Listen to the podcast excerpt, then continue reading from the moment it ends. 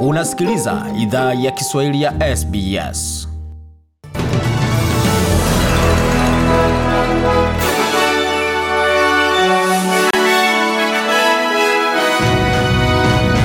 Waisikiza idhaa ya Kiswahili ya SBS na hii hapa ni taarifa kamili ya habari.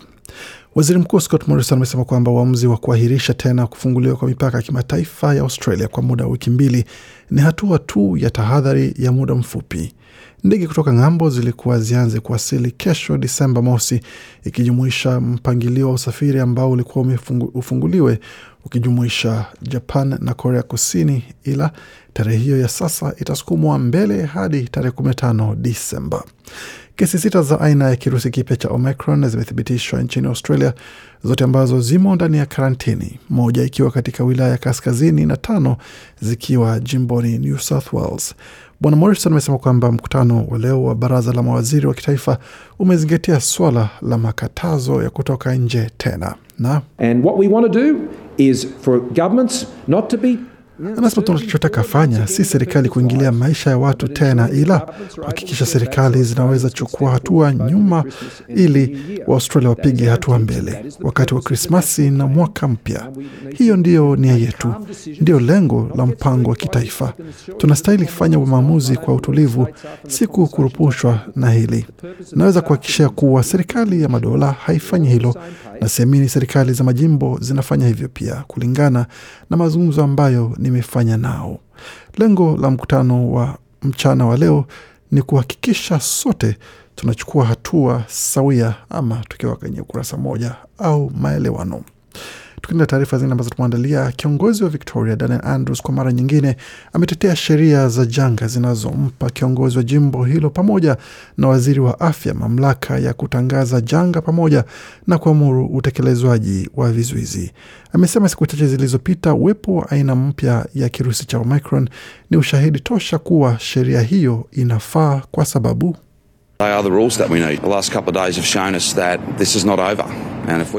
Anasema ni sheria tunazohitaji. Siku chache zilizopita zimetuonyesha kuwa hili halijaisha, na tunataka walinda wasiojiweza katika jamii zetu, wale ambao hawajachanjwa, wale ambao hawawezi chanjwa, na wale ambao wamo ndani ya makazi ya huduma ya wazee, wale ambao wana magonjwa sugu. Janga hili halijaisha, alisisitiza Bwana Andrews. Serikali ya Victoria imefanya mageuzi kwa mswada wake tata wa janga kwa ajili ya kupata kura ya ziada inayohitaji ili mswada huo upitishwe bungeni. Mswada wa afya ya umma na ustawi uko kwenye ajenda ya nyumba ya juu bunge litakapofanya kikao leo kwa mara ya mwisho katika ratiba ya kikao cha mwisho cha mwaka huu, na bila shaka itaweza kuwapa taarifa iwapo mswada huu utapita ama utagonga mwamba kama alivyokuwa kabla. Katika taarifa zingine ni kwamba ripoti mpya kuhusiana na suala zima la uwiano nchini Australia imezua wasiwasi kuhusu ubaguzi wa rangi kuwa moja ya suala kubwa muhimu ambalo watu wengi wamehofia.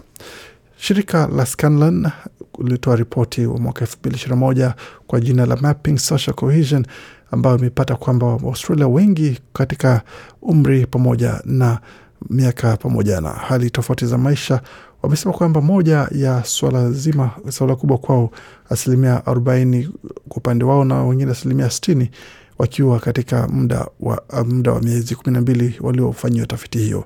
Ripoti hiyo iliandikwa na profesa kutoka chuo cha Monash Andrew Marcus akisema kwamba kuna uwezekano na kunaweza kuwa na namna kuelezea baadhi ya janga zilizoibuka pamoja na masuala yaliyoibuliwa kupitia kwa mwamko mpya unakumulikwa kwa watu wenye mirengo ya kulia. It may be explained in terms of the exposure of the far right in the media. You know, far right demonstrations. Anasema inaelezewa kupitia kwa kumulikwa kwa watu wa mirengo ya kulia kwenye vyombo vya, vya habari, upande wa mrengo wa kulia wakifanya maandamano dhidi ya chanjo, wakifanya maandamano dhidi ya makatazo kutoka ndani, pamoja na viwango vya kumulikwa kwa watu ambao wana wasiwasi ndani ya jamii, wakizungumzia swala hili pamoja na masuala mengine mengi sana yanayoandana na hilo.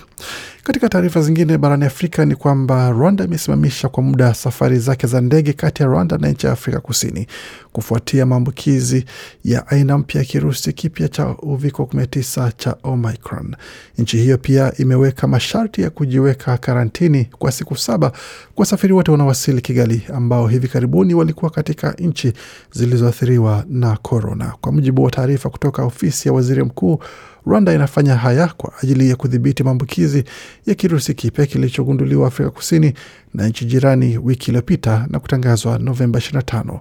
Kirusi cha Omicron tayari kimethibitishwa katika nchi kumi na tatu. Maamuzi hayo yalifanyika baada ya kikao cha dharura cha baraza la mawaziri Jumapili kilichokuwa kinajadili jinsi ya kupambana na kirusi hicho. Kikao hicho kiliongozwa na Rais Paul Kagame. Rwanda inaungana na Umoja wa Ulaya, Marekani, Israel, nchi ya Jumuiya ya Kiarabu, Uingereza, miongoni mwa nchi nyingine ambazo zimesimamisha safari zake kwenda kusini mwa Afrika.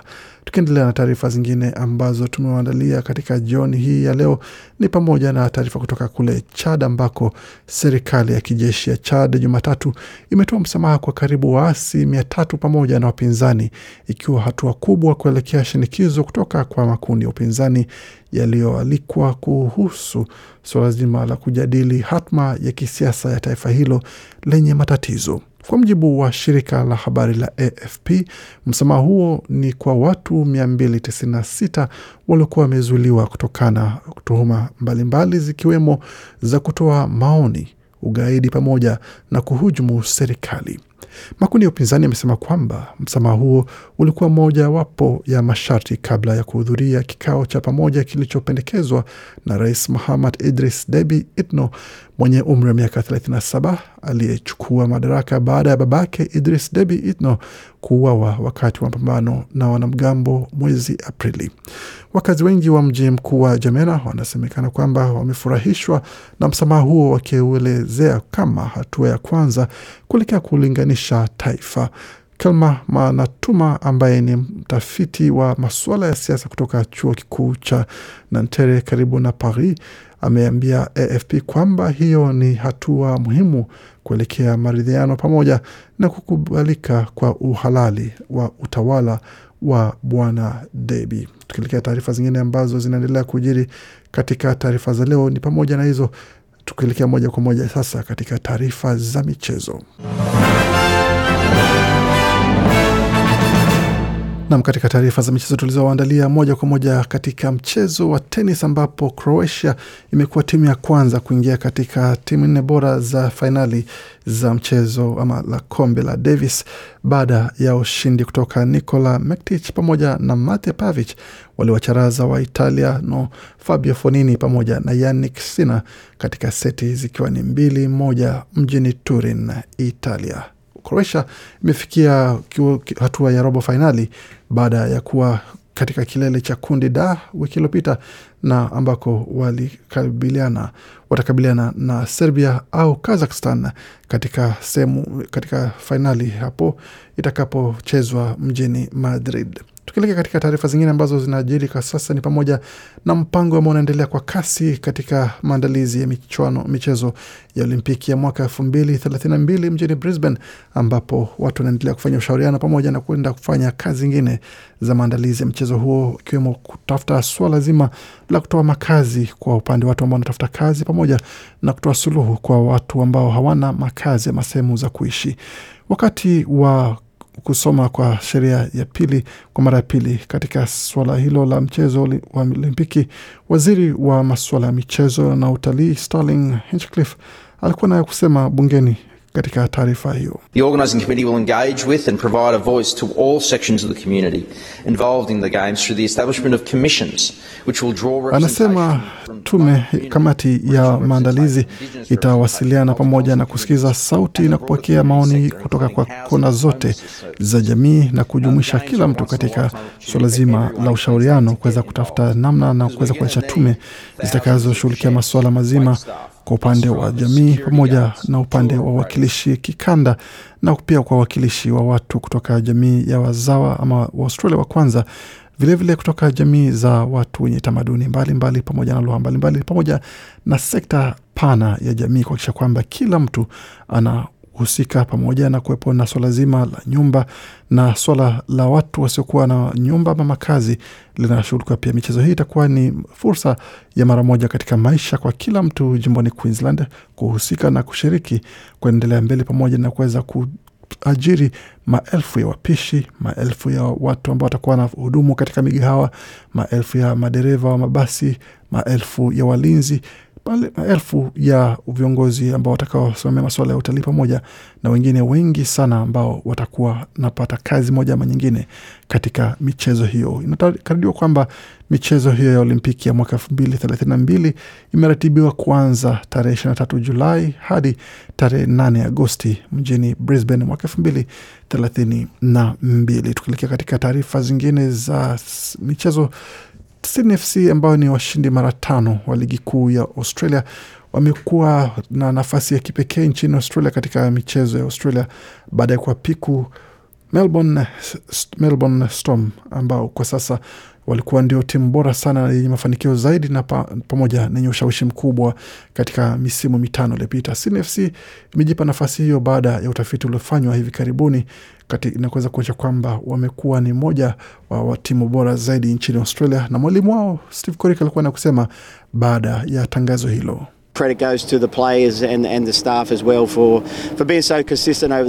Anasema pongezi linaenda kwa wafanyakazi na wachezaji pia kwa kuweza kufanya kazi kwa ustadi pamoja na kwa umakini katika miaka mitano iliyopita. Ni kitu cha kushangaza sana na ni, ni heshima kubwa sana kwa klabu yetu pamoja na mimi kama mwalimu. Ni heshima kubwa sana na pongezi kwa kila mtu na kwa mafanikio haya ambayo tumepata. Katika taarifa zingine nzuri zaidi ambazo zimepatikana ni kwamba timu ya wanawake ya Sydney FC imekuwa nafasi ya tano kwa ujumla katika sehemu bora za timu ambazo zimewekwa kuchaguliwa katika ukanda wa Australasia kwa upande wa timu za wanawake zinazocheza mpira ama mchezo mbalimbali.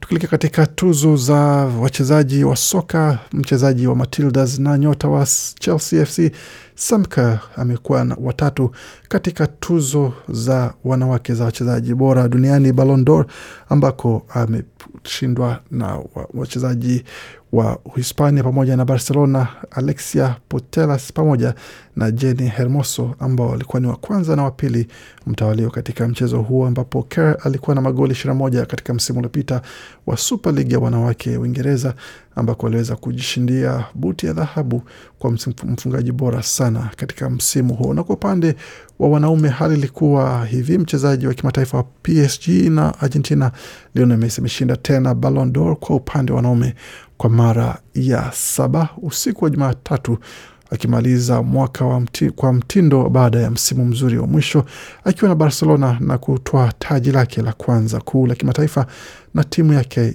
ya taifa ya Argentina. Alexia Putellas alikuwa mshindi kwa watatu kwa upande wa wanawake kama tulivyotangaza hapo kabla, na kwa upande wa wanaume Robert Lewandowski alikuwa ni wa pili ambaye pia anawakilisha Bayern Munich pamoja na Poland.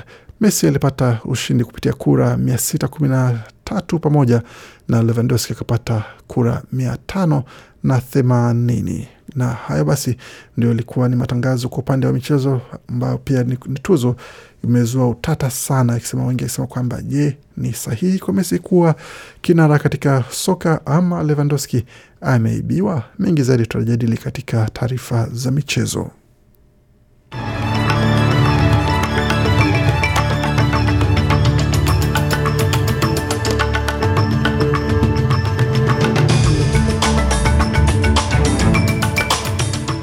Tukiangazia hali ilivyo katika masoko kwa sasa, dola moja ya Australia ni sawa na senti 71 za Marekani, wakati dola moja ya Australia ni sawa na faranga 1416 za Burundi. Ikiwa una matumaini ya kutuma hela nyumbani, basi hizi ni takwimu ambazo unastahili kujua. Dola moja ya Australia ni sawa na faranga 1415 na senti 70 za Jamhuri ya Kidemokrasia ya Kongo, wakati dola moja ya Australia ni sawa na faranga 736 za Rwanda huko Rwanda dola moja za Australia zikiwa na shilingi ni sawa na shilingi 80 na senti tatu za Kenya, wakati dola moja ya Australia ni sawa na shilingi 2522 za Uganda, wakati dola moja ya Australia ni sawa na shilingi 1637 na senti 45 za Tanzania. Tukitazama hali ilivyo katika utabiri wa hali ya hewa, tukianzia katika mji wa Adelaide ambako nyuzi joto kwa sasa ni 33.5 wakati Brisbane ni 22.4, Canberra zikiwa ni 23.1, Darwin 33.5, tukielekea Hobart ambako ni 23, vilevile vile mjini Perth kwa sasa ni 21.3, wakati Sydney 20.3 na Melbourne kwa sasa nyuzi joto pale ni 30.4. Kufikia hapo ndio mwisho wa taarifa habari ambayo tumeandalia. Bakia nasi kwa makala mengine ambayo anakujia muda usio mrefu. Waendelea kusikia idhaa Kiswahili ya SBS.